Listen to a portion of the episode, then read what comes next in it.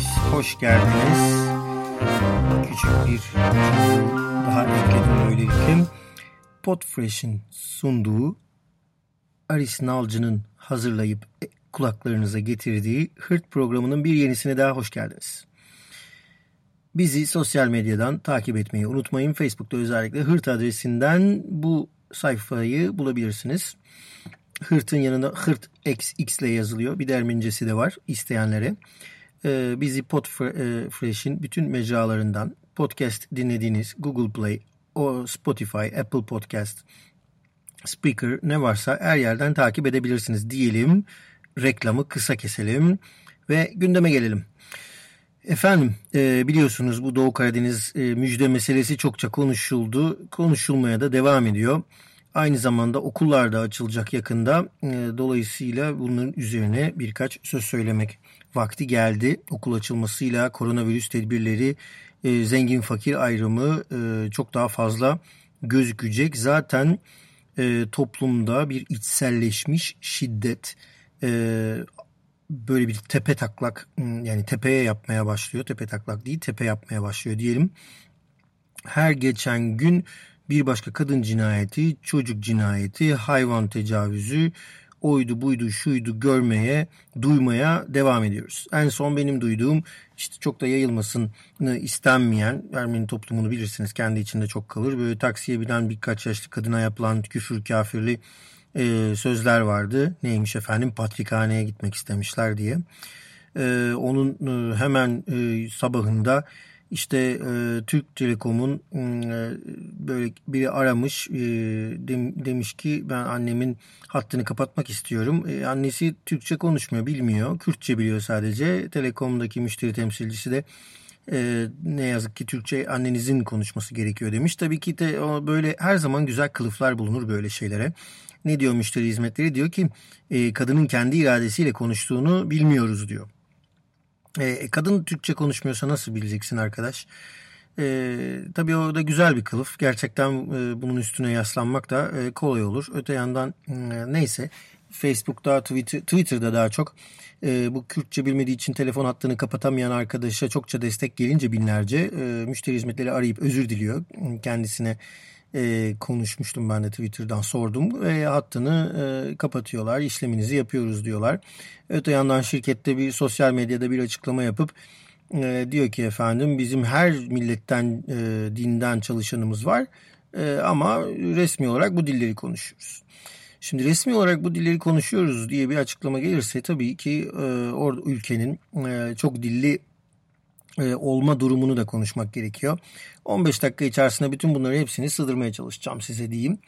Ee, şöyle resmi olarak ben şu anda Belçika'da resmi olarak üç dilin konuşulduğu bir ülkedeyim. Ee, çocuklara iki dil en az zorunlu öğretiliyor. Ee, altı yedi yaşından itibaren. Yani Flamanca, yani Hollandaca'nın bir diyalekti ee, ve Fransızca öğreniyorlar. Öğrenilmez demeyin. Gayet kolay da öğreniliyor. İster istemez sokakta orada burada duyuyorlar, öğreniyorlar. Şimdi Türkiye'de, bu ülkede, Belçika'da konuşulan diller. Ayrıyeten çoğu İngilizce de biliyor. Çünkü buradakilerin çoğu İngilizce de konuşuyor. Oradan gelmişler. İngiltere'den gelmişler daha önceden. Bir de Alman bölgesi olduğu için o bölgede Almanca konuşanlar da çoğunlukta. Şimdi bu çok dilli eğitim yapılabiliyorken ve bunun hiçbir zararı da yok, gördüm insanlarda. Evet, ülke, yani Belçika'nın da kendi içinde bölünme problemleri var ama bunun dille bir alakası yok direkt olarak.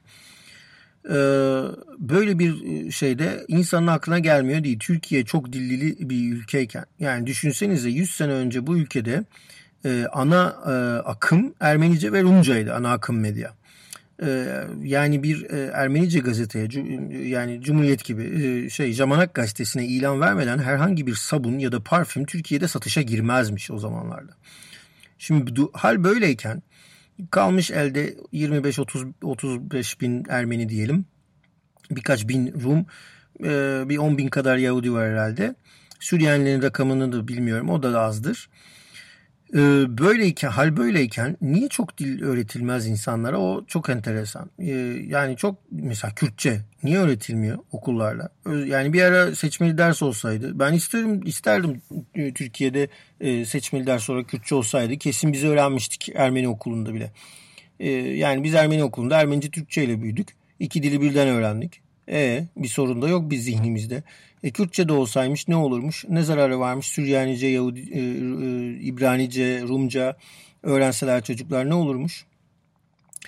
İşte bu e, aslında bir devlet aklını hatırlatıyor. Bu devlet aklı e, izin vermiyor böyle çok dilli e, güzel güzel geçinip gidelim. güzel o, Çünkü güzel olan yerde sorun olmaz arkadaşlar. İşte Finlandiya şimdi bugün açıklamış ki sekiz saatten çalışma şeyini, çalışma saatlerini sekizden altıya düşürmek istiyor. Zenginliği paylaşmamız gerekiyor diyor. İşte Türkiye'de zenginlik paylaşılmayı istenmeyince o sorun oluyor. İşte Ovacık'tan belediye başkanı, nasıl komünist başkan var ya, nasıl Ovacık'tan Dersim'e kadar geldi, kazandı falan filan. Böyle büyümesi çok istenmez böyle şeylerin, çünkü başa bela olur derler. Öyle böyle bir düşünce yapısıyla büyüyorlar. E, hal böyle olunca E, içselleşmiş bir şiddet çıkıyor. E, iç, insanların içerisine e, bu şiddeti yerleştiriyorlar. Okullarda, eğitim sisteminde işte o dili konuşmaya e, konuşulmamasını sağlayarak, varlığını bile bilmeyerek, kart kurt diyerek e, bir sürü şey yapılabilir. E, dolayısıyla çocukların zihninde bunu yerleştiriyorlar ve yerleştirdikten sonra da işte bu şu an gördüğümüz şiddet e, çıkıyor ortaya. Bir sürü yoldan görebiliriz. Yani bir taksicinin bir Ermeni vatandaşa takside küfür etmesinden ya da kızmasından ya da benim de başıma geldi, niye yabancı dil konuşuyorsunuz dönüp de bu lafı etmesinden tutun da Hürmüz Diril'in kaybına kadar. Yani Hürmüz Diril çifti, Şimuni Diril aynı çifti, Hürmüz, Hürmüz ve Şimuni Diril, Süryani çift kayıp yaklaşık neredeyse bir sene olacak. Nerede ne yapıyorlar? Ee, kayboldular. Yok P K K'nin elinde diyorlar. Yok asker şöyle yapıyor diyorlar. Ee, çocukları arıyor. Ee, K N K'den açıklamalar gelmişti ki bizim elimizde değil diye. İşte sözde e, şey gördüler. Gerillaları gördüler. O yüzden yerleri ortaya çıkar diye tutuyorlar. Yazın bırakırlar falan filan denilmiş ama öyle bir durumun olup olmadığını kimse bilmiyor. Devlet de alsa öldürse kimsenin de haberi olmaz. Ee, devletin tabii ki, yani iktidarın e, artık her şey elindeyse, yani adaletten tutun ekonomiye, her şeyi tek ele bağlıyorsan o zaman bunun genelleştir, yani her şey sana bağlanıyorsa eleştiriler de tek bir noktaya gidebilir herhalde, değil mi? Yani her şeyi ben kendi elime alıyorsam her şeyin sorumluluğu da bendedir. O zaman en küçük bir insanın tırnağı bile kırılsa sorumluluk benim olmalı. Ee, dolayısıyla İpek Er'in cinayetinin öldürülmesinde Ee, ki e, e, katilin serbest bırakılması, e, ka- kadın cinayetlerindeki katillerin böyle alel ale, ale, savur, savuru verilmesi, ki katiller genelde mesela işte asker olursa daha çabuk savur, e, salınıyorlar. E, bunların hepsini tek bir yere, iktidara yormak mümkün. E, niye? Çünkü e, bu yozlaşmanın sebebi onlar. Yani taksiciden tutun da askere kadar, polise kadar bu yozlaşmanın sebebi ne yazık ki şu anki yöneticiler oluyor. Böyle eleştirel bir yerden bakmış oluyoruz ama e, toplumlar için de öyle. Eğer Süryani ya da Ermeni ya da Yahudi toplumunun içerisinde de bir e, yolsuzluklar dizisi varsa, bu toplumu tek elden yönetmeye çalışan patrikhaneye ya da on, onların kurumlarına eleştiri getiririz, değil mi? Bu çok normal. Mesela bir kral, Belçika kralı her şeyi eline almaya kalksa ona eleştiri getirilir. Halbuki pasif bir adam işte e, diyelim. Öte yandan bu müjde doğalgaz meselesi de çok böyle bize bir güzel gaz verdi e, Türkiye'ye. İşte eldeki şu kadar gaz falan. İşte bu, ben buna karşıyım açıkçası. Hani muhalefet hep şey diyor, gaz çıktıysa tabii doğal kaynaklarımız zenginleştiği için seviniriz. Ama bu nasıl kullanılacak, kimin eline gidecek falan, kim yapacak bu işi diye düşünürken böyle bir parantez açayım. Bu arada Türkiye bu gazı tek başına çıkaramıyor. Muhakkak Exxon Mobil ya da o büyük şirketlerden bir yerden araç gereç kiralaması gerekiyor ki bu araç gereçler, gemiler, platformlar öyle hemen bulunamıyor. Şimdi talep etsen iki üç sene içerisinde anca buluyorsun. Çünkü dünyada birkaç tane var öyle, bilmem kaç yüz kilometre ineceksin, deleceksin falan. Ee, bilmem kaç yüz metre pardon. Deleceksin falan. Öyle kolay değil bu işler. Ee, neyse, bu arada ben bu işi tamamen karşıyım. Yani elinde güneş enerjisi, tepende güneş enerjisi varken sen gidip de gaz çıkarırsan çevre kirliliğinden başka bir şey değildir. O platformu denizin ortasına kurduğunuz andan itibaren denizin kendisine zarar verirsiniz. O platformun ayaklarında canlılar yaşay- yaşayacak. yaşayabilecek mi? O platformdan bir kaçak olduğu zaman o gaz oradaki kaç canlıyı öldürecek? Bu riskleri almak yerine öte yandan da şöyle bir şey var. O gazı çıkardınız altı yedi sene gitti. Hadi diyorlar on sene gitti, yirmi sene gitti. yirmi sene Türkiye'ye yetecek bir gaz eninde sonunda bitecektir. E o, onun yerine güneş enerjisi ki hiç bitmeyecek. Yani en azından dua ediyoruz ki bu yüzyılda bitmeyecek. Önümüzdeki yüzyılda da devam edecek. Soğumaya başlasa bile güneş. Onun yerine güneş enerjisine yatırım yapsanız olmaz mı? Olur. Ama petrol ve gaz e, lobileri işte e, Türkiye'de buna izin vermez. Lobicilik faaliyetini yurt dışında kınayanlar ve lanetleyenler e, memleketin içerisinde e, bu lobicilerin, yani petrol lobilerinin, gaz lobilerinin e, fink atmasına e, izin veriyorlar. E, böyle de müjde olmaz. Çevreyi kirletirseniz eninde sonunda Giresun'daki sel felaketi olur. Ne yazık ki o sel felaketinde nerede acaba Giresun Belediye Başkanı ki biz buralara e, çok yardım edeceğiz, kimsenin parası kimsede kalmayacak, yapılaşmayı düzelteceğiz diye atıp tutuyordu seçim öncesinde. Nerede o Giresun Belediye Başkanı? Bulamazsınız. Dere yatağına futbol sahası yaparsanız insanlar ölür. E, ne yazık ki Kazım Koyuncu'nun dediklerini bir Facebook sayfasına gidin. Kazım Koyuncu Kültür Merkezi'ni takip edin. Kazım Koyuncu orada diyor ki buralara bunları yaparlarken öldüreceklerini, insanların zarar geleceğini, doğaya zarar vermenin eninde sonunda insanları öldüreceğini söylemiştik. Dolgu üzerine olmaz. Bütün o Karadeniz otobanı var ya, o tüneller, müneller hepsini dağları delerek yaptık diyorlar. Ferhat'la Şirin'in deldiği gibi falan filan böyle şeylerle, ne derler, ee, güzel enstantane duygularla böyle gaza getirdiler ama onlar sonuçta dolguların üstüne yapıldı.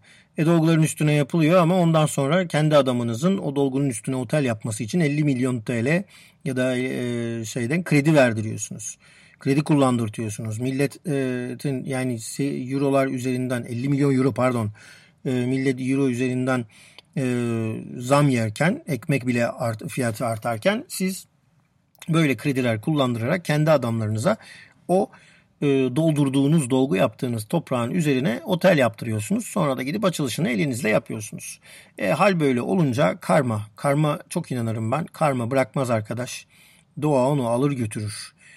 Üstünde Giresun'da kaya parçasının, kaya bir kayanın üstündedir Karadeniz. Onun üzerinde çok az bir toprak var. Niye? İşte bu az toprağın üstünde yetişir o çay. Yani çok kalın bir toprak değildir o. O kalın toprak bu seller, selle beraber alır gider ee, ve onun altındaki kayalar da şehre düşer. Şehre düşünce ne olur? O dükkanların hepsi taş dolar. Nasıl böyle aslında mitolojik bir şey değil mi? Karnını taşla doldurmak gibi. Bütün ekonomisi neredeyse durdu Giresun'un, çünkü dükkanların içine kadar taş dolmuş arkadaşlar. Ordu Belediye Başkanı Giresun, oradaki Rize, her taraf gitti. Bir hafta önce açılışı yapmıştı e, Rize'de e, Cumhurbaşkanı. O zaman diyordu ne güzel yaptık diye. Hemen arkasından bu sel oldu.